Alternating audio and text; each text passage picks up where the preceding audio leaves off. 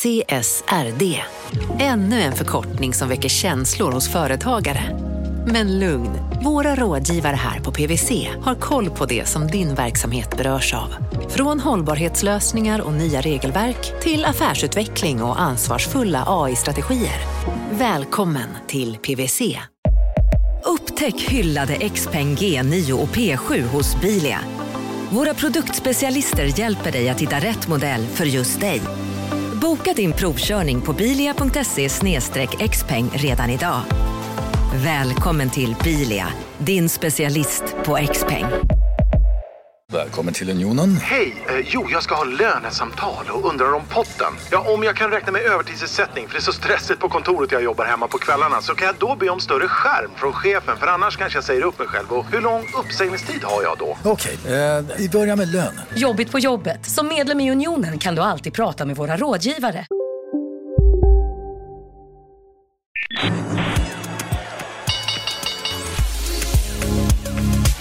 Det här är Affärsvärlden Magasin med Helene Rådstein. Hej och hjärtligt välkomna till podden Affärsvärlden Magasin med mig Helene Rådstein. Och nu sitter jag här med Günther Mårder som är vd för Företagarna och som tidigare var vd för Aktiespararna och sparekonom för Nordnet. Välkommen hit! Tack så mycket. Du är också känd för hashtaggen sparad krona.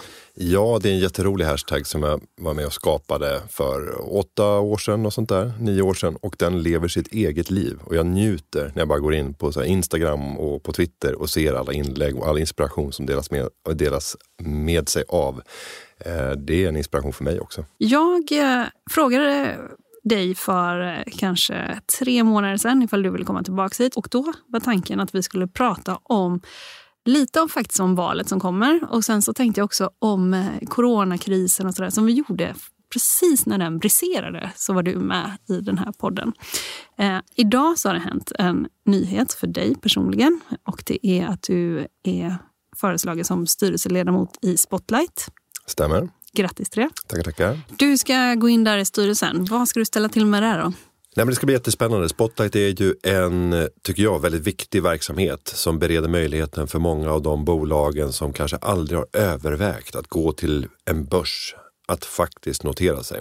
Man tänker ju Spotlight Stock Market som just en marknadsplats men Spotlight Group som bolaget heter rymmer så mycket mer verksamhet med allt ifrån kommunikationshjälp till corporate finance-avdelning över till legal hjälp och det finns till och med en, en förvaltningsdel och det finns en e-aktiebok så det finns ett helt ekosystem som är skapat för att hjälpa företagen att ta klivet från att vara ett privat bolag utanför noterad miljö in till en marknadsnoterad miljö. Och då måste man ha massa kompetenser och de kompetenserna finns inledningsvis då att få tag i i Spotlight Group.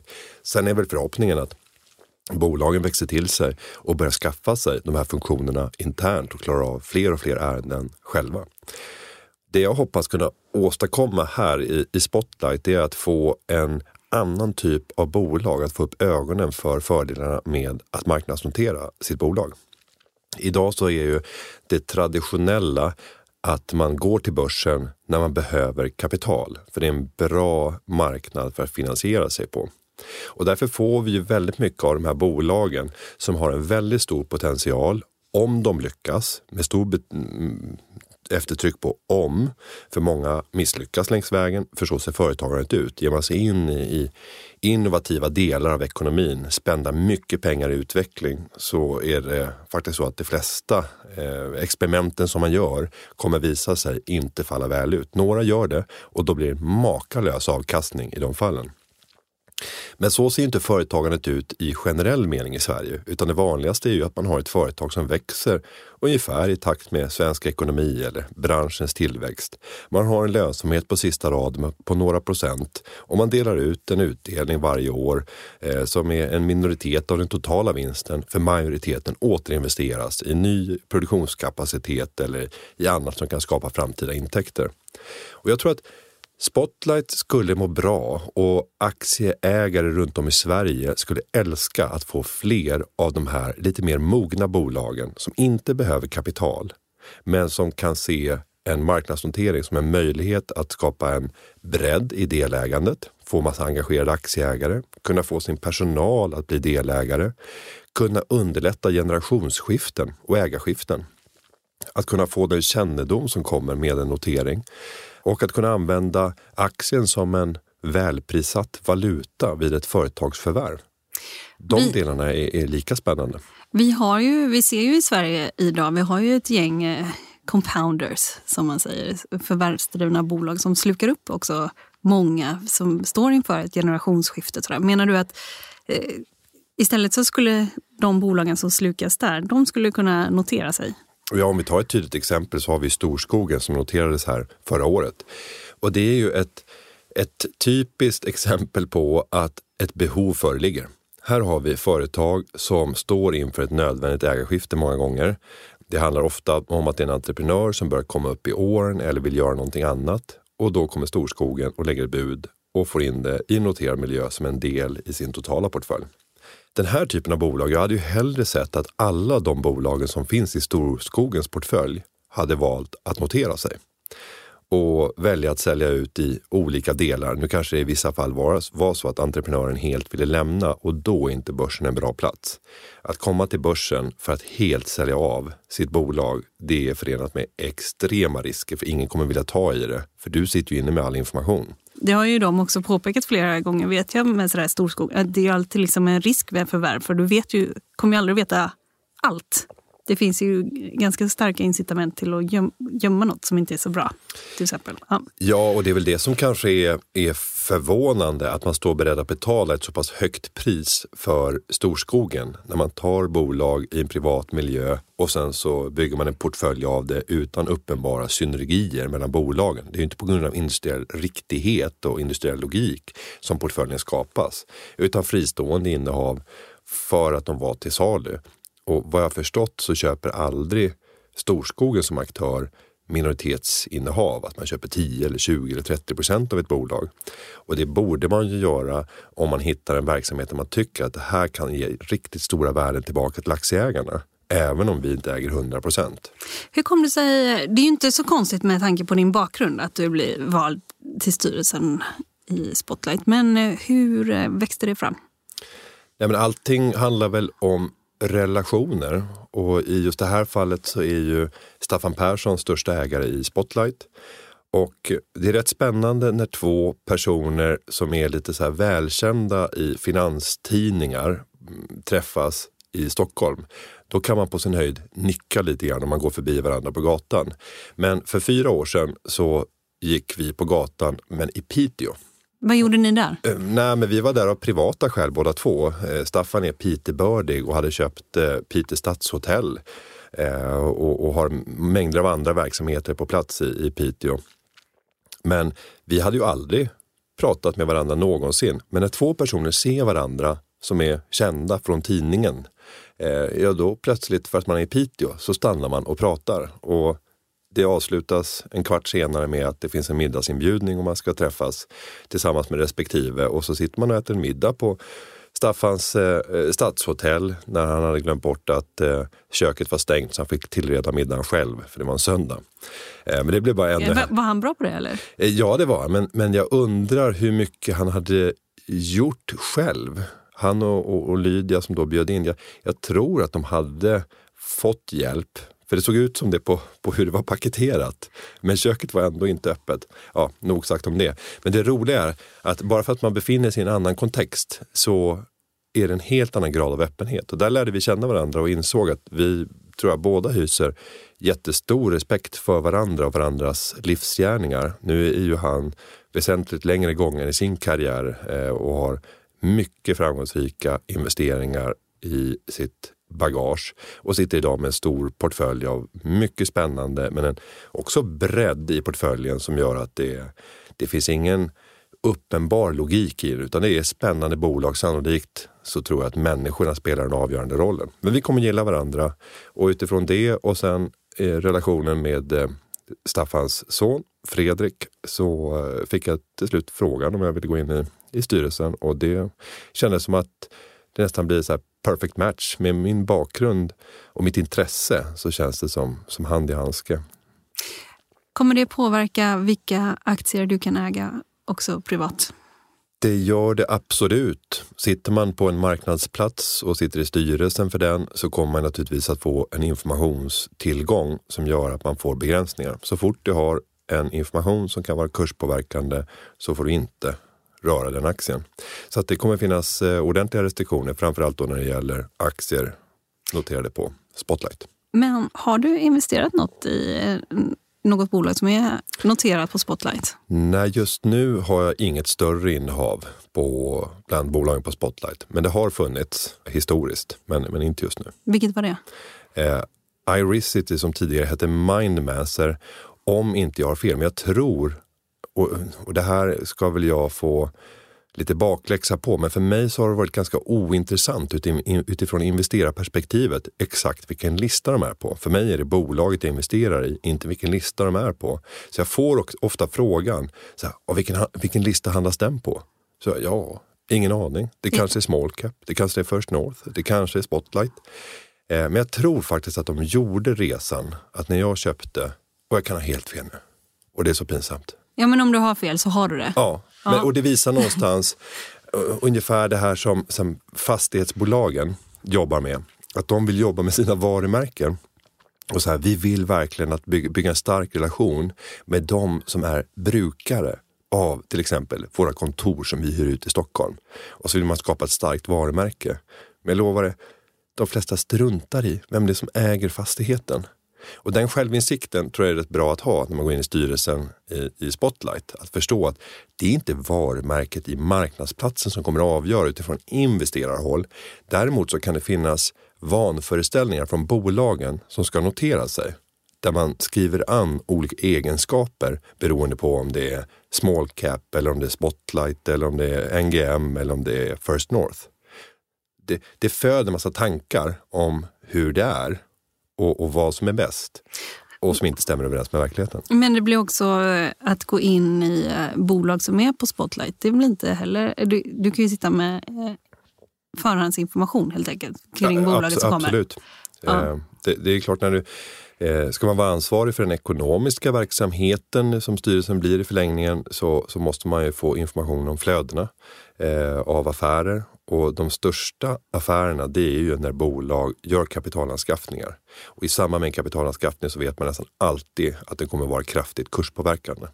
Så att eh, ja, det är tillbaka till den gamla värld som jag levde i på Nordnet framför allt. Aktiespararna i viss utsträckning, men, men mer på Nordnet där vi kunde sitta med rätt mycket information eftersom vi hjälpte till med spridning i samband med många emissioner.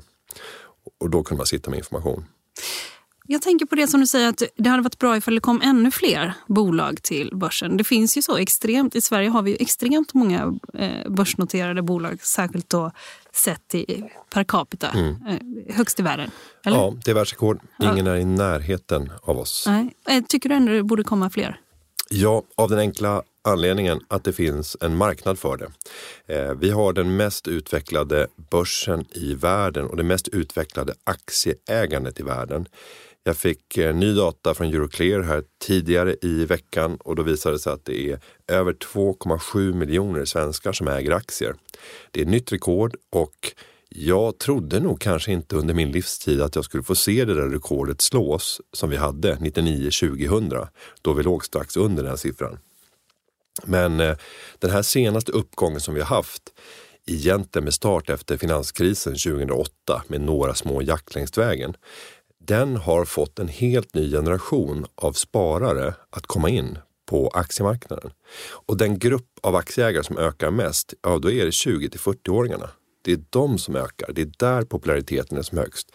Och det gör mig extra glad för då betyder det att det här är personer som även kommer kunna finnas på marknaden om 40 år. Utan problem. Och då skapar det en grogrund för att det också finns utrymme att eh, att skapa ett ännu mer spirande utbud av eh, spännande bolag som inte bara söker kapital utan som vill se andra fördelar med en notering. Det där skulle många av de här 2,7 miljonerna spararna älska. När du nu har vistats, och du är ju fortfarande kvar på, som vd för Företagarna. Mm. Det kommer du vara, eller? Ja, ja. ja.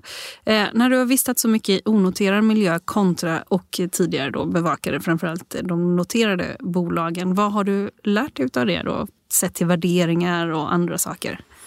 Det här med att det är väldigt stora skillnader. När jag rör mig i eh, den onoterade världen, om man tittar på en företagsförsäljning, så är det vanligtvis så att man får mellan två och fyra gånger årsvinsten för ett bolag som är helt beroende av företagaren själv.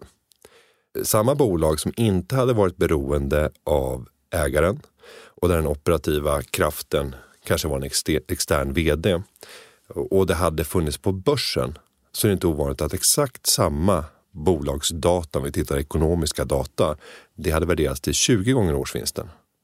Så där har vi ju vad man då kallar en, en möjlig multipel expansion. Att gå från PE 2 till PE 20 i en resa från där bolaget står och faller med en enskild person till att det är självgående och du har tagit det till en noterad miljö från en privat miljö. En sån resa kan man göra på fem år om man är duktig och är lite snabb. På tio år, inga problem. Men om vi tar ett femårigt exempel. Om vinsten per aktie stiger med 7,5 procent per år, då har vi fått ungefär 50 procents tillväxt under den här femårsperioden i vinst per aktie.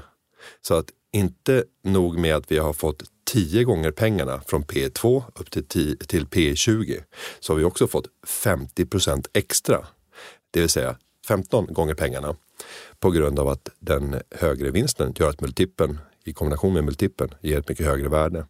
Så det finns ju, för den som vill göra riktigt, riktigt spännande affärer så är ju den onoterade miljön och bygga kunskaper om hur man tar ett bolag från att vara beroende av entreprenören till att bli oberoende av entreprenören och till börsen utan att göra avkall på potentialen. Där finns det avkastningar som vilken börsinvesterare som helst nästan bara kan drömma om. Du lyssnar på Affärsvärlden Magasin med Helene Rådstein. Marknaden sponsras av SPP, pensionsbolaget. Eh, förra gången pratade vi lite om ITP. Och som en kort repetition så, så var det ju 70-tal, arbetsmarknadens parter bestämde att alla tjänstemän ska ha en tjänstepension. Man kom överens om vilka villkor som ska gälla i den här pensionen och så kallade man den för ITP. Så jobbar man idag som tjänsteman i ett företag med kollektivavtal, då har man förmodligen den här pensionen, ITP-pensionen. Eh, och det är ju så att man kan påverka eh, den här pensionen, hur den är placerad. Vart femte år så gör nämligen Collectum, som de heter, en enorm upphandling där olika pensionsbolag kan ansöka om att få förvalta eh, de här pensionerna. Och SPP är ett av bolagen som valdes ut i den senaste upphandlingen. Och sen kan du som pensionssparare välja vilket av de här olika pensionsbolagen som, som då ska få ta hand om dina pengar. Och tanken med den här upphandlingen det är ju att liksom kvalitetssäkra de här olika alternativen eh, men också att förhandla fram stora rabatter så att pensionsspararna ska få ja, kunna spara pengar genom att avgifterna eh, som är så viktiga eh, blir eh, lägre. Och vill man välja någonting i ITP-systemet då finns det en relativt ny sajt som heter avtalat.se. Ehm, där kan man gå in och se hur sin ITP-pension är placerad. Jag gjorde det häromdagen faktiskt. Ehm, idén är att hälften av pengarna alltid ligger i något som kallas för traditionell försäkring. Det här gjorde vi ett avsnitt om i podden Kapitalet nyligen eh, som vi kallade världens bästa sparform. kan man lyssna på om man är intresserad. Eh, den andra halvan eh, den kan man också lägga i en traditionell försäkring eller så kan man placera det i något som kallas för fondförsäkring. Eh, SPP som sagt eh, var ju ett av de fåtal bolagen som valdes ut i den senaste upphandlingen och de finns med som alternativ både med en traditionell försäkring och med eh, fonder. Så det var en liten bakgrund till ITP-systemet. Vill man läsa mer om det här eller typ kolla hur ITP-pensionen är placerad, eh, kanske göra förändringar, då går man in på avtalat.se Eh, men tack säger jag till SPP som vill göra oss människor mer medvetna om hur enormt viktig pensionen är för oss som en framtida lön, men också som en positiv kraft i samhället eh, och förstås för att ni möjliggör eh, den här podden Marknaden. Vad det gäller dina egna innehav, du har ju drygt, du har snart 62 000 följare på Shareville. Följer du själv någonting? Eh, nej, jag följer ett antal personer, sen mest som inspiration. Det jag har saknat och som jag försöker vara duktig med det är att kommentera när jag gör affärer i ganska omfattande ordalag. Jag skulle vilja se fler som delar med sig av sina tankar men incitamenten har varit lite för svaga. Nu har jag ett lite för starkt Nordnet-hjärta på grund av min historik så jag står beredd att lägga den tiden och sen har jag så stor följarbas så att det blir ändå en payoff för att det blir en bra diskussion och jag känner att den generositeten betalar sig tillbaka. Eh, Men jag skulle vilja att, att fler utvecklade sina resonemang så att man fick en bättre diskussion. Men där är ju, tycker jag, Twitter och så här, hashtag finanstwitter ett jättebra format att fortsätta diskutera kring bolagen. Du har sju innehav va? Som syns här. Ja, så kan det stämma. Och du har haft dem ganska länge. Jä- Eh, Microsystemation har Ja. du haft länge. Jättelänge. Alltså, jag tror att första entrén i bolaget var säkert 2004, 2005 första gången. Sen har jag ökat och minskat under tidens gång. Det, men det har alltid varit ett betydande innehav. För att jag tyckt att det har varit ett spännande bolag med intressant teknik och bra entreprenörer bakom. Nu har det varit ett skifte på ägarsidan där tidigare grundaren lämnade över till en ny konstellation och eh, det är alltid förenat med, med vissa risker eh, men också potential. Eh, Men Microsystemation fortfarande kvar i portföljen. Ja, haft ett starkt hjärta för dem. Och, och, och fortsatt. Hur tänker du då när du går in, till exempel du pratar här om Ericity. Mm. När du går in och när du då investerar så får ju det viss effekt. Du har en bas som också, när, du, när de ser att du gör saker Mm. så agerar de själva. Då. Vad tänker du kring det? Eh, Det bidrar alltid med en nervositetsmoment. För ibland kan rörelserna vara rätt dramatiska under första, andra dygnet efter att jag offentliggjort att jag har gjort en entré i ett bolag. För mig har det ingen som helst ekonomisk konsekvens för att min horisont är alltid minst tre år, ofta fem, kanske sju år. Och då är det strunt samma vad aktien står i dag två eller dag tre efter investeringen. Men jag förstår samtidigt alla misstankar som kan komma. För det är klart att det här skulle jag ju kunna tjäna pengar på. Ja, mycket pengar. Ja, i jättemycket pengar. Men eh, då glömmer man också vilken kontrollfunktion som finns på de svenska bankerna. Och jag har ju själv suttit på insidan och vet hur varningssignaler kommer att ringa. Om man vet att det finns en person som har starkt kurspåverkande effekt som agerar så kommer man givetvis att kontrollera hur ser flödena ut. Eh, det är en standardprocedur. Och därför så skulle det vara helt otänkbart och det hade varit att här, riskera hela sin renommé, hela sin karriär för att om möjligt tjäna några hundratusen eller någon miljon. Ja, I mitt fall så skulle det aldrig vara värt det. Men jag förstår misstänksamheten och det är någon som har uttryckt så här, varför säger du inte till innan du köper? Det är väl mer transparent? Och det kan väl vara sympatiskt, men risken är då överhängande att min analys inte skulle stämma för aktien skulle dra iväg 20 procent och då finner jag att den är inte köpvärd längre. Eh, Så då får jag göra ett, ett nytt inlägg efter att jag inte har gjort en affär som jag tänkte göra. Jag tänkte du skulle få säga en mening om vad man ska hålla koll på här. Om jag säger dina innehav så ska du säga det här tycker jag man ska hålla koll på. Detta. Eh, och då sa vi ju nästan om microsystemation, vad ska man hålla koll på? Är det vad nya ledningen kommer att åstadkomma? Ja, där bör man hålla koll på konkurrensen och titta på orderingången. Eh, titta på den faktiska fakturerade försäljningen. Om den inte fortsätter att växa i den takt som marknaden borde växa. För det här handlar ju om eh, teknik för att kunna tömma mobila enheter på data för att sen kunna extrahera den och kunna göra analyser som kan användas till exempel vid brottsutredningar.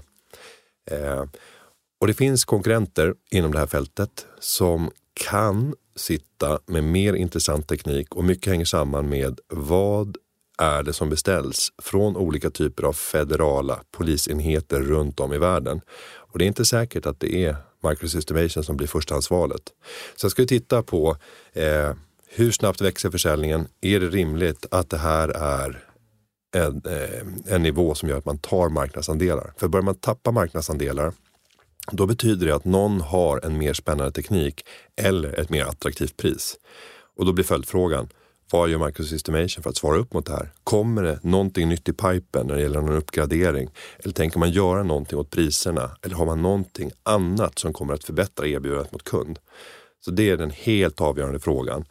Sen måste marginalerna finnas med. Man kan inte börja vinna affärer genom att prisa ut sig och då kan man titta på bruttomarginalen först. Men det ska också rendera i en nettomarginal i slutändan. Men bruttomarginalen är, är kanske det mest intressanta bara för, för att få en indikation om hur pass väl man håller uppe priserna. Om vi tar BTS Group, vad ska man hålla koll på där? Eh, BTS Group, eh, där handlar det ju också väldigt mycket om eh, att fortsätta den försäljningsframgång som har eh, kunnat setts här under de senaste åren. Bolaget är ju kan man säga en avancerad leverantör av managementkonsulttjänster men i form av, enkelt uttryckt, dataspel. Så man simulerar alla de casen som man tar fram som man vill ska implementeras på ett företag. Då tar man fram simuleringsmodeller för det där man kan jobba tillsammans med alla chefer i organisationen för att på så sätt egentligen spela sig fram till vad är rätt strategi för, för oss. Och sen lägger man in all data som behövs för att kunna simulera olika typer av, av beslut och dess effekter. Henrik Ekelund, jätte, eh, alltså inspirerande entreprenör bakom bolaget. Jag skulle bli vaksam om Henrik väljer att checka ut. Om han skulle bli mätt, då skulle jag bli orolig. Men det finns inget skäl för mig att tro det. Det enda som skulle kunna signalera det, signalera det, det är att han har en lång karriär bakom sig.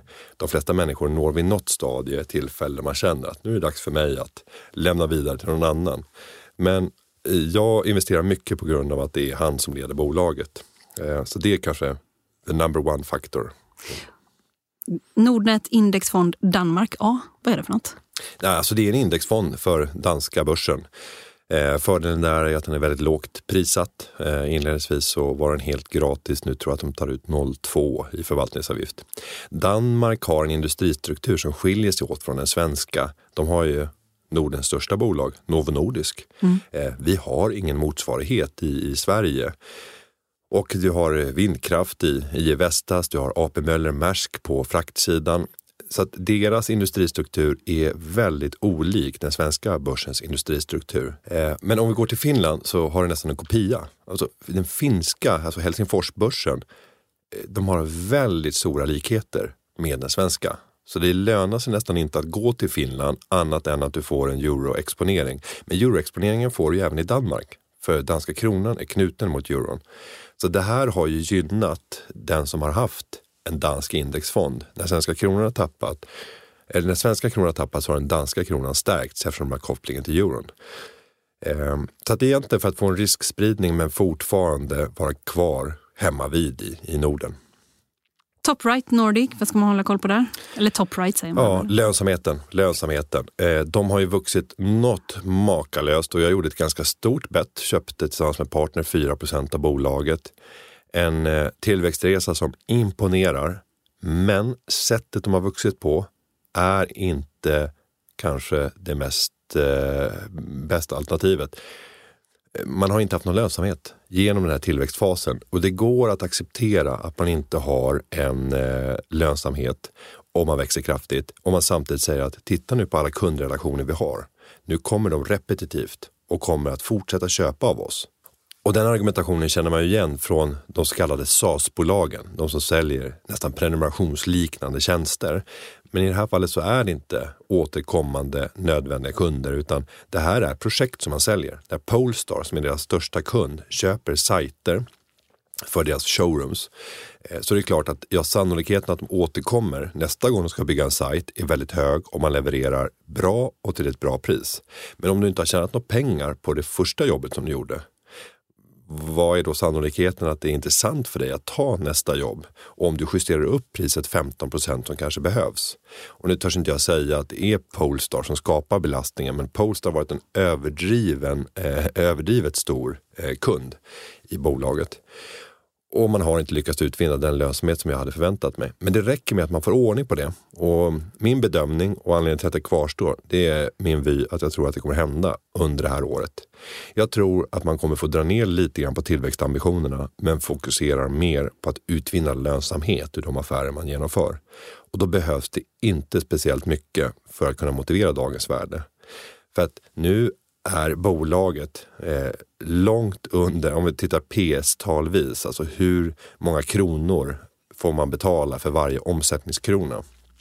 Så ligger man långt under kronan. Så att du får köpa varje omsättningskrona för, ja är det idag, 80 öre eller något sånt där. Det är få bolag med en kraftig tillväxt där det råder. Men då är ju problemet om varje omsättningskrona inte genererar en vinst utan en förlust ja då ska det vara en rabatt. Men så fort de visar plus så ska naturligtvis varje omsättningskrona i vart fall investeras eller värderas till en krona. Och redan där så kan du se en betydande potential. Om du går ur bolag så har jag hört att då, du säljer aldrig av allt samtidigt. Nej, hälften. Hälften, hälften och sen hälften. Feg, feg strategi. Ja. Ja, ja.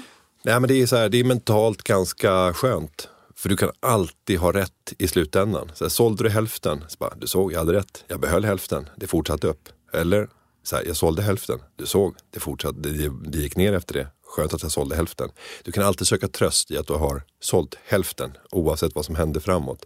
Men sen är det ju också det här att, att eh, faktiskt frigöra resurser. Ofta så är det så att jag avyttrar för att det har varit en fin utveckling och då är det en obalans i portföljen. Så oavsett så utgör det här bolaget en för stor andel av den totala portföljen.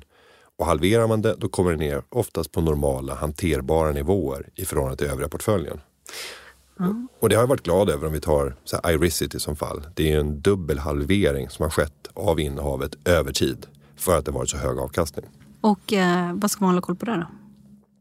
Ja, i Iricitys fall så är det just en sån här SAS-modell. Man eh, har mjukvara för intelligent övervakning i befintliga filmkameror. Där man tar bilden i en filmkamera som kan vara analog eller den kan vara fysisk. Man gör om den så att den blir digital och sen så räknar man ut vad är det vi ser på bilden. Och sen är det ett AI som får tränas av människor som säger att det där rörelsemönstret, det känner vi igen. Det där är Günther Mårder. Han rör sig på den här platsen och det är normalt mellan klockan 8 och klockan 19.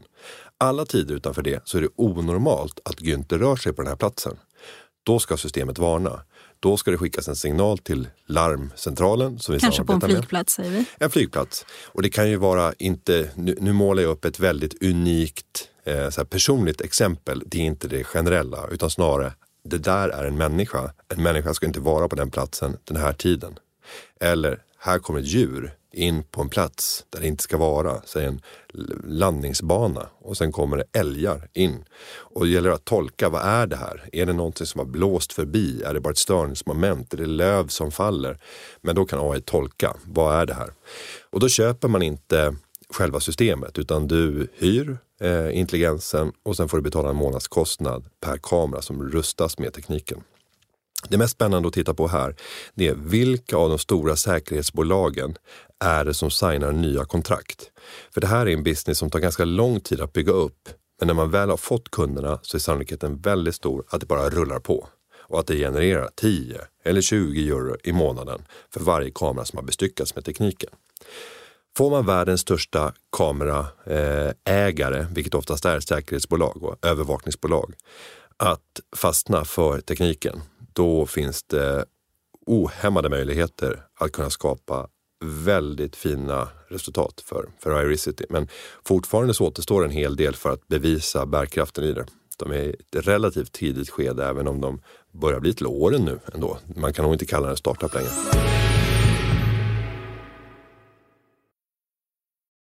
Eh, marknaden sponsras av Karla. Eh, vi pratar ju en hel del om bilar här på kontoret. Eh, Karla har ju skapat, skulle jag säga, det som är standarden för hur man idag köper och säljer bilar på nätet. Kort bakgrund bara. Karla säljer och leasar begagnade elbilar och laddhybrider på karla.se. Alltså en helt digital upplevelse.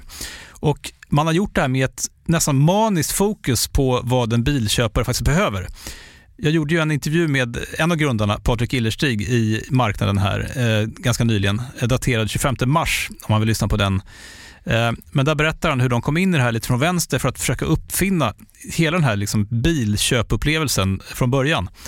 Och de har idag, vilket är rätt otroligt, 4,8 i betyg eh, på Trustpilot. Jag, jag har sett många företagssidor på Trustpilot, men det här är nog bland eh, det bästa jag någonsin sett eh, faktiskt. Man kan sälja bilen till Karla också. Eh, då går man in på karla.se, delar lite info om bilen, sen får man en gratis värdering och ett bud. De hämtar bilen helt gratis i hela Sverige och så har man pengarna på kontot i samma stund som de hämtar bilen. Det är grymt. Eh, så ska du köpa en ny bil eller sälja din gamla, eller båda delar för den delen, gå in på karla.se och eh, kolla. Alltså karla.se och Karla stavas med C. Tack så mycket till Karla. Du pratade här innan tidigare då om bolag som egentligen borde gå till börsen istället för att slukas upp. Då. Och så pratar vi om Storskogen, men om vi tar ett annat innehav och hålla koll på då, Ratos som mm. också är förvärvsdrivet. Vad ska man hålla koll på där?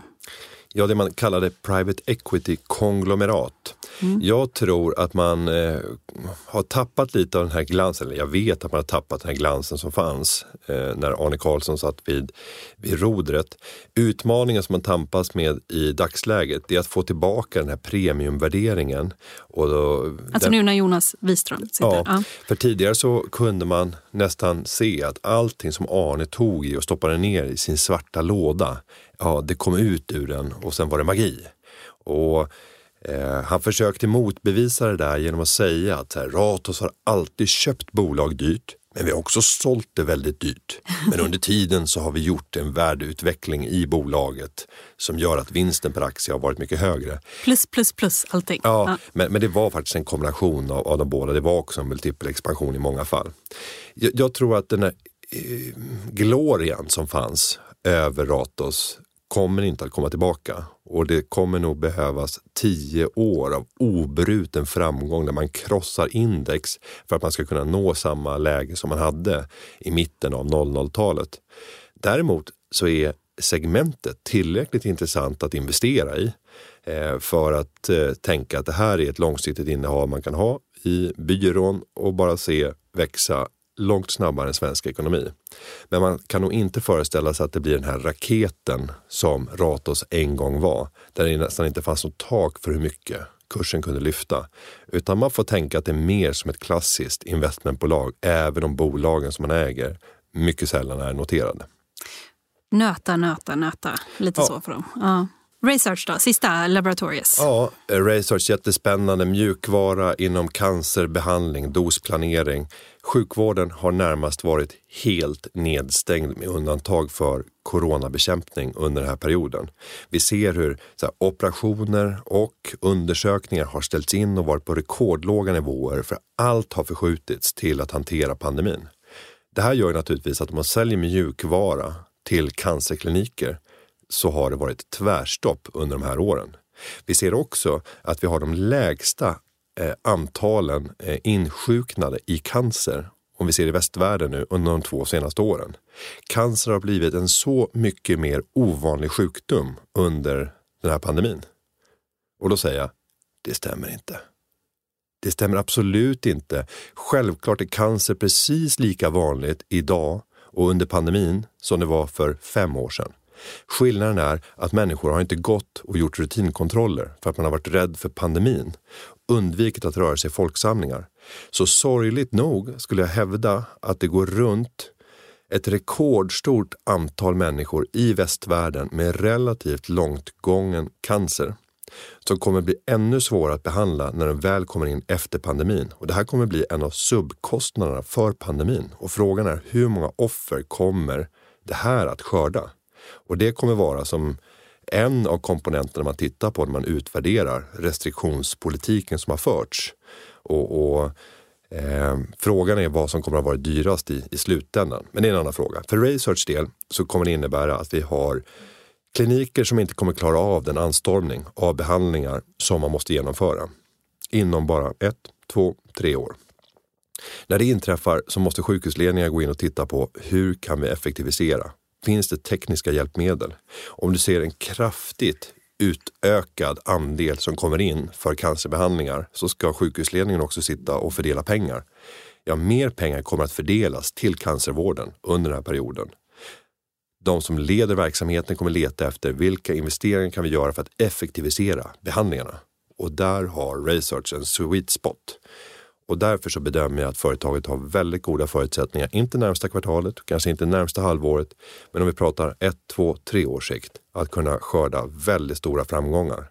Och det roligaste med framgången, om vi ser att den händer i research, det är också att det blir ofta väldigt stora framgångar för mänskligt liv. För det är det det handlar om.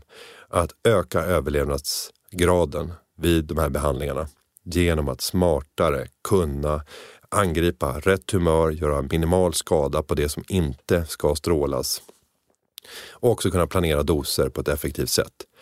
Och det här gör Research bättre än någon annan på marknaden. Hittills har de två kunder som har sagt upp kontraktet under hela bolagets levnadstid och det är nästan hela 2000-talet som företaget har funnits, även om det först var ett forskningsprojekt. De har rest 6 miljoner i riskkapital genom hela sin historik Bolaget är uppbyggt på egengenererade medel. Så här, vilket annat bolag med 400 anställda forskare på lönelistan har rest 6 miljoner kronor? Alltså det saknar motstycke i svensk företagshistoria skulle jag säga. Varför är det ditt minsta innehav här på Shareville? Ja, det kan du se på raden längst ut till höger. För att det gått riktigt, riktigt dåligt. Så det var inte mitt minsta innehav, men till följd av kursutveckling så har jag tappat en stor del av de värden eh, som ursprungligen investerades. Men vi får se om det kanske blir påfyllnadsköp på de här nivåerna. Eh, man ska säga att det finns några orosmoment. Man gjorde sig av med finanschefen häromdagen och det var inte så bra, för han var ny. Han hade varit inne i fem månader och det var samarbetssvårigheter. Så att eh, jag hoppas kunna få någon typ av mer förtydligande besked när kvartalsrapporten kommer i maj och det är lång tid kvar att vänta. Eh, men det är, det är någonting som inte riktigt står rätt till där och det skulle jag vilja komma till, till botten med. Vad, vad är det? För finansfunktionen har varit komplicerad på Research. De har haft svårt att vara tydliga ut mot marknaden och få en samstämmighet i försäljningssiffror och kassaflöden. De har inte riktigt stämt överens. Och det har att göra med de långa införsäljningstiderna. Du kan skriva ett kontrakt, sen tar det två år innan hela tekniken är implementerad på kliniken. Och då är frågan, när redovisar man försäljningen? Och när kommer kassaflödena? Och när båda de kommer lite successivt, men när det inte stämmer överens med Ja, man gör ju inte en kassaflödesredovisning utifrån intäktsredovisningen. Och, och, då blir det missmatch. Och det skapar en förvirring hos investerarkollektivet som inte är lycklig. Så där skulle man behöva skapa ännu större förtydliganden, ännu större förenklingar för att få marknaden att förstå hur kassaflöde och försäljning hänger ihop. Din portfölj har backat nu drygt 9% på tre månader. Det är tråkigt. Det är tråkigt. Hur mycket men... pengar motsvarar det? Eh, ja, vad kan det vara? Och nu är eh, Ja, men I den portföljen så tror jag att det är ungefär, för det är, jag tror att det är 17 stycken olika portföljer. Men säg kanske 16, mm, nej 12, 16 miljoner ja, spridda på väldigt många olika delar. Och när du har tjänstepension så är det svårt att säga vad är värdet? För om det står en miljon kronor, om jag skulle vara 55 och plocka ut pengarna, ja då skulle det innebära att jag var tvungen att betala över hälften i skatt. Så att det verkliga värdet är ju under 500 000 av den miljonen. Men det är betydande värden. Å andra sidan, börsen har backat lite mer. Det är en klen tröst. Eh, jag är långsiktig.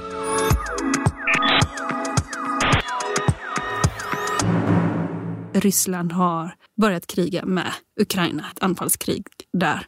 Och det här får ju då konsekvenser för svenska bolag. Du som är nära dem, vad har det här fått för konsekvenser? Det som är uppenbart för oss alla, det är ju det vi ser eh, i ett ekonomiskt perspektiv om vi tittar här hemma vid. Och om vi då pausar de så här mänskliga fruktansvärda aspekterna som vi skulle kunna ägna hela podden åt och bara titta på de ekonomiska konsekvenserna så är ju drivmedels och energipriserna de mest uppenbara för alla, för hushåll, för företag. De har kommit att gå från höga nivåer till att ha rusat upp i nya rekordnivåer. Och det här påverkar ju allt i vårt samhälle när det kommer till prisbild. För nästan allting måste någon gång transporteras oavsett om vi är en människa som säljer oss själva som konsult eller om vi säljer produkter som ska ut till grossistlager och sen vidare till återförsäljare. Det mesta här i världen transporteras mm. och då är drivmedel och energipriser väldigt viktiga. Så det är väl det vi ser nu i andra vågen, att nu börjar de här spridningseffekterna synas. Vi ser det inte minst på livsmedel och framförallt de livsmedel som har väldigt skrymmande volymer men ganska lågt värdeinnehåll. Typiskt sett pasta, det är billigt, men det är ganska skrymmande i förhållande till hur lite det kostar. Samma sak har vi med bananer och där har du ännu längre transporter. Det är lågt värdeinnehåll. Det är väldigt stor andel av bananen som faktiskt är en transportkostnad. Så att kaffe, likadant. Vi har sett stora prisuppgångar. Samma sak. Det är relativt lågt i värdeinnehåll. Det transporteras långa sträckor. Så det här börjar bli uppenbart nu för allt fler att vi har en prisökningstakt som ligger långt ovanför de nivåerna som de flesta människor som idag är under 45 år kan minnas. För vi måste gå tillbaka 30 år i tiden för att överhuvudtaget vara i närheten av de inflationsnivåer som vi har just nu. Och än så länge så har det inte synts i en ökad kravbild från arbetstagarhåll om att få kompensation för de här ökade kostnaderna som finns på just de här varorna men som nu börjar få spridningar. Man kan ju tänka sig att den typen av krav skulle ha kommit om vi nu stod inför en avtalsrörelse. Nu var det ju i de flesta fall ett tvåårigt avtal och det här året redan var färdigförhandlat förra året. Och det var rätt modesta löneökningar som skulle ske, kring 1,8-2 procent i många avtal. Men eh, föreställ dig tanken att vi hade haft en avtalsperiod nu, då hade snarare sannolikheten varit hög för att vi hade haft krav om 4, 5, 6 procents löneökningar. Och då hade vi fått ja, en, en fullständig ommöblering av näringslivet. Där vi skulle ha en kategori av företag som säljer produkter där man har möjligheten att ta ut prisökningen mot kund utan att tappa affär fantastiskt men ovanligt. De har redan börjat lobba här, också båda parter, för dels då arbetstagare och fackföreningsrörelsen som vill ha ändå lite högre löner och eh, Svenskt Näringsliv som har sagt att det kan man inte räkna med för att allt har också blivit dyrare för företagen. Mm. Vad säger du? Nej men så är det. När eh, kostnadstrycket ökar på företaget så kommer det pressa lönsamheten. Kommer man då från arbetstagarhåll och säger att vi vill ännu mer, ja då kan det eh, äventyra företagets bärkraft till och med. Så att någonstans är det en balansgång. Vi måste säkerställa vår konkurrenskraft över tid. Sen om det blir en uthållig inflationstakt, ja då måste vi sannolikt eh, tillåta företag att gå omkull om man inte kan klara av att ta ut de prisökningarna. Men då beror det ju snarare på att det inte finns en tillräckligt stark efterfrågan på den produkten eller, eller tjänsten som man säljer. Så att det, det vore farligt om eh, man från fackligt håll gick hårt åt och krävde att riva upp ingångna avtal för att få förhöjning, förhöjda nivåer under den här avtalsrörelsen eller under den här lönerevideringen som vi står inför. Eh, för det skulle som sagt få den här inflationen som man nu bedömer bara kommer vara en impuls. De flesta ekonomiska bedömare säger att vi har en topp inom två månader från nu. Sen kommer inflationen att börja dala.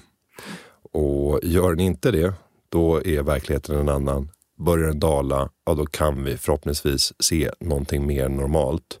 Eh, kanske redan i höst, där vi inte behöver känna samma oro inför de här tendenserna. Vi har ju också en flyktingvåg som eh, vi får ju se hur många det blir som kommer till Sverige just. Vad får det för konsekvenser då för företagarna? Och hur ska man eh, göra så de kommer i sysselsättning snabbt? Ni har varit ute och skrivit lite om det här, en debattartikel bland annat. Mm-hmm. Mm. Jag och min ordförande Fabian Bengtsson listade tio förslag på åtgärder som man kunde vidta för att underlätta för att snabbt kunna ta sig in i arbetet. Ganska praktiska saker som eh, går att läsa på, på DN Debatt. Men i grunden så handlar det om att ska vi försöka undvika de misstag som vi gjorde under eh, mottagandet 2015-2016 som också var på väldigt höga nivåer så handlar det om att vi måste ha en strategi för att snabbt kunna få människor i etablering. Vi har ingen aning om hur lång tid det här blir. Vi kan utgå ifrån att de flesta människor drömmer om att få komma tillbaka, men det finns kanske ingenting att komma tillbaka till. Vad står det då inför val? Eh, de flesta kommer säkerligen att ompröva och se, kan det finnas en framtid i Sverige? Sverige behöver fler människor och helst av allt som redan har skaffat sig utbildning. I det här fallet många gånger så kan eh, de ukrainare som kommer engelska i rätt hygglig utsträckning och tar vi de högutbildade så kan de på en briljant nivå. Och det skiljer de som kommer i eh, den här, eh, under den här perioden som flyktingar från Ukraina jämfört med tidigare. Att här har vi en relativt hög utbildningsnivå vilket gör att jag tror att man kan blicka mot mottagaren som vi hade i samband med kriget på Balkan. Där det var eh, hyfsat liknande förutsättningar på utbildningsnivå. Många därifrån har ju lyckats etablera sig på ett fantastiskt sätt i det svenska samhället och återfinns idag överallt på alla tänkbara positioner. Du, du, tänker inte ens på att det här är personer som kom, familjer som kom på 90-talet. Utan de är fullt integrerade i det svenska samhället. Det vore en dröm om vi lyckas med det även med de ukrainare som kommer att tvingas och sen välja att stanna i Sverige. Om man ska underlätta då till exempel att man blir egenföretagare och sådär när man är ny här till exempel. Finns det något man kan göra där? Absolut. Vi kan ju först titta på hur kan vi överbrygga språkförbistringar? Även om vi vet att det här är Eh, en nivå på engelska hos de som kommer som är högre än vad vi är vana vid så kan vi inte förvänta oss att de ska kunna läsa vår myndighetssvenska översatt till engelska, utan det gör sig bäst på ukrainska. Så att, att, översätta det för att bereda bästa möjliga förutsättningar för informationshämtning. Därefter kan man också titta på hur lagstiftningen ser ut när det kommer till att starta bolag. För många vill nog säkert hitta sin egen försörjning genom företagande. Idag krävs det att minst en ledamot i styrelsen är skriven inom EES och eh, är, en, är en medborgare. Det där blir ett problem om man då inte är det för du är från Ukraina. Eh, då har du inte möjligheten att starta upp företag om du inte hittar en annan person som kan sätta dig tillsammans med dig i styrelsen för ditt bolag. Där hoppas jag att vi inom företagarna ska hitta former för att inom våra mötesplatser kunna välkomna de som har ambitionen att starta företag för att kunna para ihop dem tills dess lagstiftningen kan moderniseras och se till att företagare som är medlemmar hos oss kan hjälpa till genom att vara ledamöter och sannolikt också vara starkt bidragande, inte bara för att lösa ett lagtekniskt problem, utan också för att kunna coacha igenom det svenska systemet som är rätt annorlunda och rätt unikt i ett europeiskt perspektiv. Eh, detta att vara en intresseorganisation och vara en lobbyorganisation, vad har du lärt dig eh, av det? Att vara någonstans då mellan liksom politik och det reella företagandet och sådär? Att vi pratar olika språk i näringsliv och politik och ska man vara i gränslandet måste man kunna hantera och tala båda språken. Och det är största utmaningen. Och vi jobbar med olika drivkrafter. Om vi ser till en, en, politiker så finns det en valuta och det är röster. Röster på en valdag vart fjärde år. Förtroende. Ja, ja. förtroende. Men skillnaden är, och som inte gör det lika eh, poängfullt att prata om att det är förtro förtroende, det är att förtroendet spelar ingen roll om förtroendet för någon annan är högre. Så att alla kan ju stiga i förtroende, men alla kan inte vinna. Och det är där du kommer till skillnaden till logik jämfört med näringslivet. För i näringslivet så kan alla bli vinnare samtidigt. Det kallas högkonjunktur och alla kan bli förlorare samtidigt. Vi brukar kalla det lågkonjunktur. Men det finns inte hög och lågkonjunktur när det gäller förtroende, även om det kan svikta och vara högt eller lågt för politiken. På röstdagen så är det så att det den ena vinner förlorar den andra. Och det skapar mycket, ett mycket hårdare klimat. Det är därför som man i mycket högre utsträckning attackerar varandra och gärna pratar mycket och länge om vad andra gör fel och mindre om vad man själv vill göra eller vad vi gemensamt kan göra eller visa samförstånd. En företagare försöker alltid leta efter på vilket sätt tänker du och jag lika? Hur kan vi göra affärer tillsammans? Men det är inte grundläget för en politiker. Så här, på vilket sätt skulle vi kunna göra reformer tillsammans? Socialdemokraterna och Moderaterna, vi tycker jättemycket som är väldigt lika. Vi kanske skulle gå ut och göra gemensamma utspel för att visa att det finns en samsyn. Det har ju funnits nu under invasionen där man har faktiskt visat utåt. Ulf Kristersson och Magdalena Andersson åker iväg på NATO-övning tillsammans. Men det, det är för jäkligt att det ska behövas ett krig för att visa det.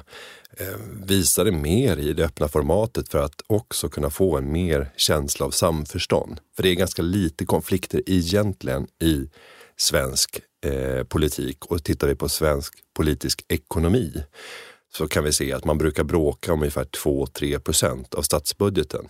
Ibland brukar jag leka med tanken om jag skulle agera som en politiker hemma och att vi är överens till 97-98 procent om exakt var pengarna ska läggas i hushållet. Men på 2-3 procent så skiljer vi oss åt. Och för de här 2-3 procenten så står jag beredd att gå i frontal attack mot min partner för att få min vilja igenom. Mm. Alltså ingen skulle komma på den tanken. Utan det är give and take. Det, är, det här löser vi. Det är, det är, inga stora frågor. Alltså vissa dagar kan man väl komma ja, ja, ja, tanken? Ja, det, eller? det kommer vara olika grad av konfliktnivå. ja. Men man kan inte bygga eh, ett, ett liv på det. Men politiken bygger på den här inneboende konflikten. Så det har väl varit det viktigaste. Och sen den här valutan, eh, det mänskliga eh, exemplet. Att kunna ta ner en politisk fråga och klä den i kött och blod. Ta fram en vanlig människa eller en vanlig företagare och beskriva hur en enskild reform kommer att slå mot den här personen. Om vi går tillbaka till det här stoppandet av höjningen av entreprenörsskatten till 12-reglerna så var en av våra mest framgångsrika delar i det kampanjandet att tillsammans med redovisningskonsulter visa vad innebär en sån här förändring för företagare som det inte pratas om i debatten. Och då tog vi en frisör, bland annat en som hette Angelica. Vi räknade ut hur mycket hon fick ut i total ersättning och det var ett belopp som inte fick någon att bli eh, speciellt imponerad eller avundsjuk på den ersättning som hon fick ut givet alla timmar som lades ner på salongen. Vi såg öppettiderna som fanns på hennes dörr men hon var där innan det öppnade för att förbereda salongen. När salongen stängdes var hon kvar för att göra sin bokföring och städa salongen för att få ekonomin att gå ihop. Och när man då kunde visa att det här innebär en motsvarande lönesänkning för Angelica på 7 procent. Det är vad ni vill åstadkomma med den här politiken. Och jag vet när jag tog med enskilda politiska företrädare till den här verksamheten och vi hade flera exempel på olika verksamheter där vi kunde stå tillsammans med företagaren och sen egentligen bara ställa frågan till politikern. Vill du förklara det här för den här företagaren? Varför den här politiska reformen är så viktig att genomföra och vad det är ni vill åstadkomma. Och vi gjorde ett grepp där vi också pratade om varför man använder skatter som styrinstrument. Så här, när vi vill få folk att dricka mindre, då höjer vi alkoholskatten. När vi vill få människor att röka mindre, då höjer vi tobaksskatten. När vi vill få människor att åka mindre bil och välja andra transportsätt, då höjer vi drivmedelsskatterna. Nu vill regeringen höja entreprenörsskatten. Ja, entreprenör, entreprenörskatten, det var ert ord. Ja, och, ja. och, just för att inte trolla in sig eller näsla in sig i 3.12.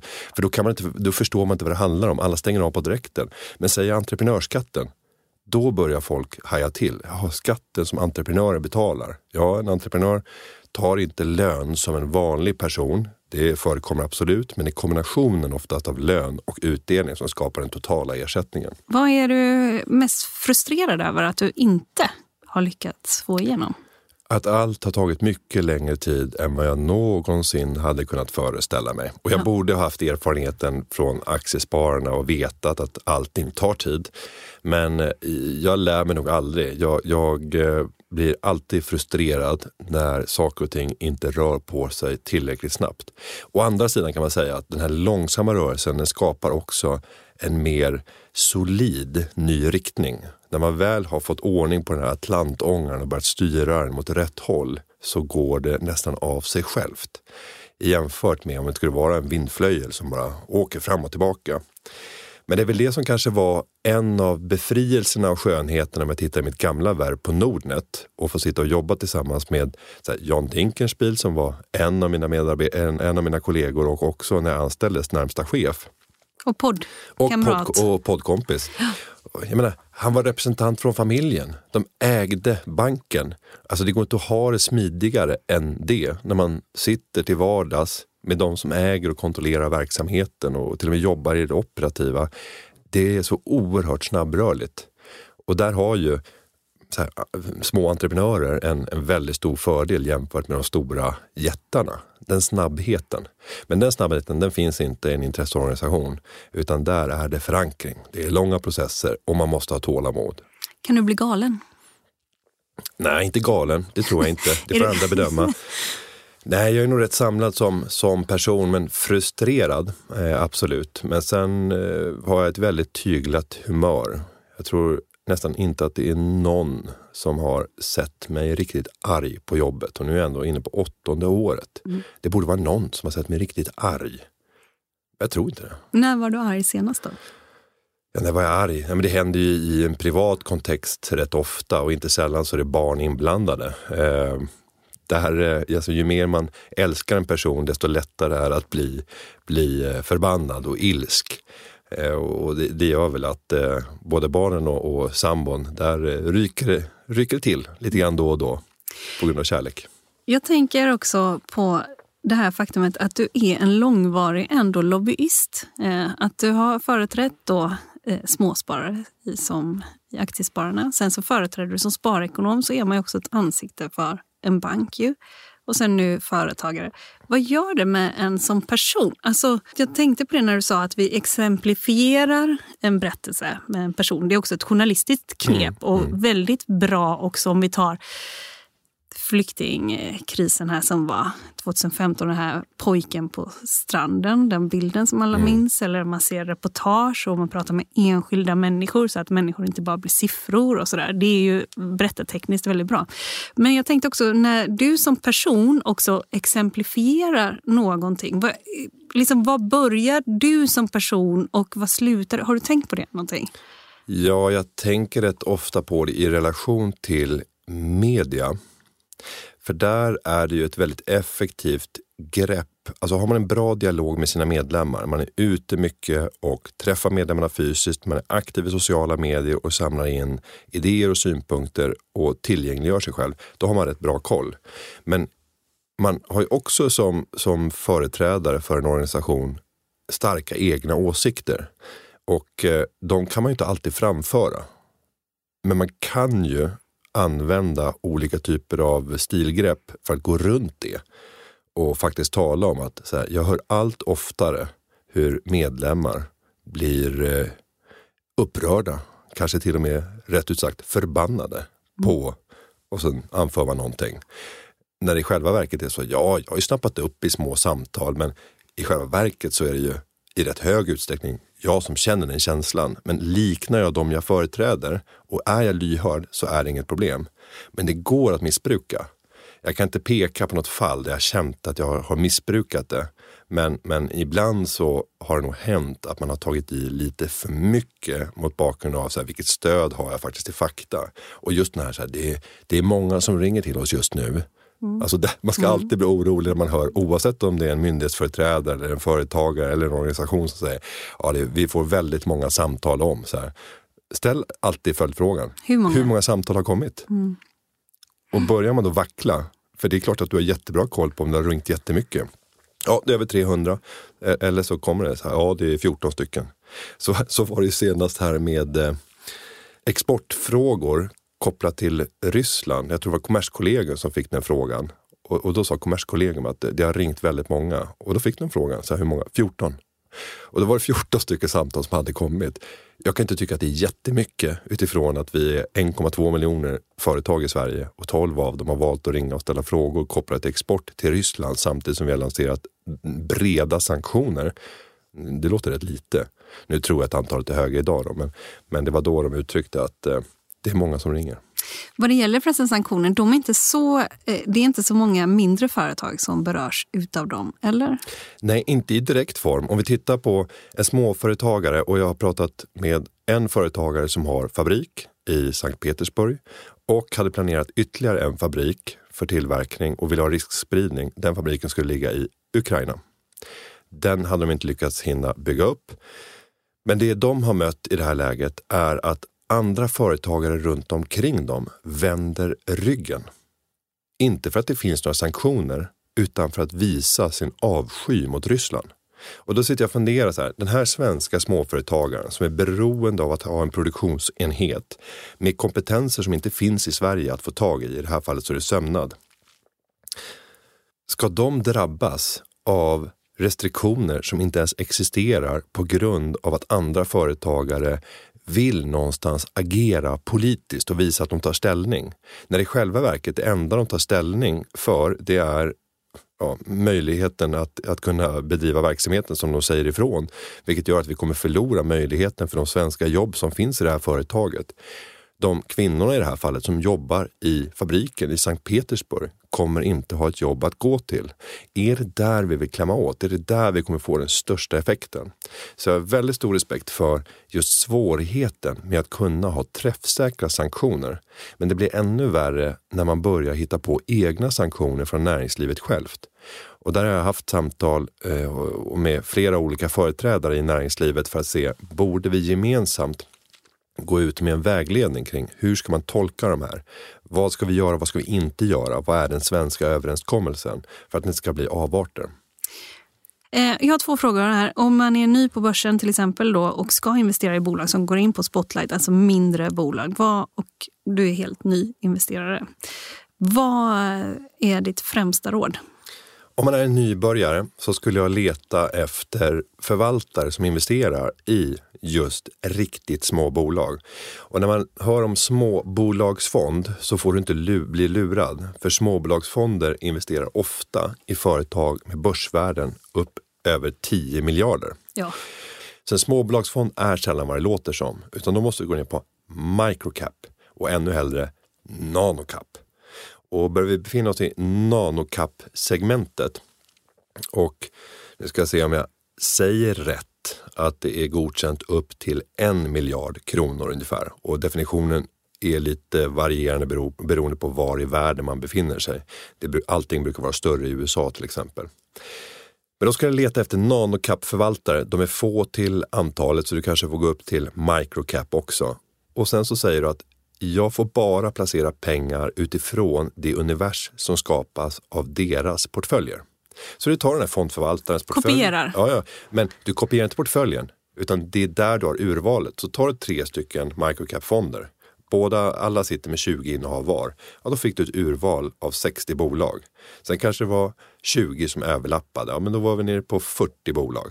Av de 40 bolagen, det är ditt univers. Någon annan har ändå gjort ett urval här. De har det här som jobb, de har fina utbildningar, de har bonusar kopplat till avkastningen i den här portföljen.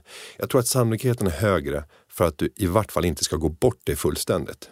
Och många hade kunnat spara enormt mycket pengar genom att jobba på det sättet och göra sin egen skräddarsydda microcap-fond av andras redan gjorda investeringar.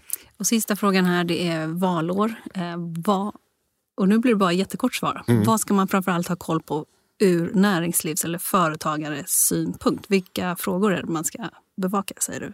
Vem kommer ha kapaciteten att genomföra det de säger? Det kommer inte vara några problem att stå och lova och stå i debatter och säga vad vi vill göra. Men den viktiga frågan är, med vem har du tänkt att göra det? Har ni förhandlat färdigt där? Och jag tycker att det är en styggelse när politiker säger att vi måste ha en respekt för valresultatet. Vi måste först invänta och se vad väljarna ger oss för resultat att jobba med. Därefter kan vi ta diskussionen. Så här, nej, du vet precis vilka tre möjliga alternativ som står till buds efter valet. Ta de tre mest sannolika utfallen. Förhandla de tre alternativen då. Du är kanske är en del av ett eller två, men du är sannolikt inte ett alternativ av tre för då kommer du framstå som oseriös. Så max två av de alternativen kan du ha med och ha förhandlat fram. Jag saknar det. Jag skulle vilja se vad är det för politik som väntar oss. Även om det innebar att det blev lite tråkigare debatter. Eh, för det är klart att det bidrar med en spänst när man inte behöver förhålla sig till någon annan utan kan frifräsa och lova precis vad man vill. Men jag tycker det är synd för Sverige. Jag säger stort tack till dig, Günther Mårder, vd för Företagarna, investerare och också nybliven styrelseledamot i Spotlight. Tack för att du var med i podden Affärsvärlden Magasin. Tack så mycket. Du har lyssnat på podden Affärsvärlden Magasin med mig, Helene Rothstein. Mer information och reportage, intervjuer och analyser hittar du på affärsvärlden.se. Och den här podden, den är tillbaks om en vecka. Håll ut! Hej då!